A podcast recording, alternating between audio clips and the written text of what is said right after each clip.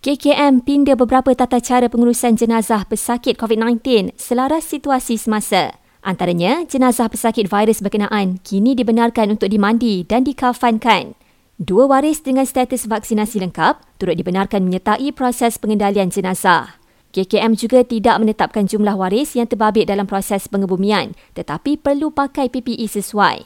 Individu yang hadir ke pengebumian pula dinasihatkan pakai pelitup muka dan elak bersesak-sesak.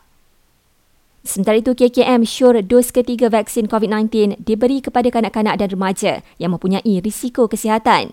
Ia bertujuan memberi perlindungan optimum kepada kumpulan itu daripada mendapat sakitan yang teruk. Namun, kesemuanya perlu dapat pengesahan daripada pakar perubatan terlebih dahulu. Dalam pada itu, Malaysia mencatatkan 2,605 kes COVID-19 semalam, manakala 5 pesakit meninggal dunia.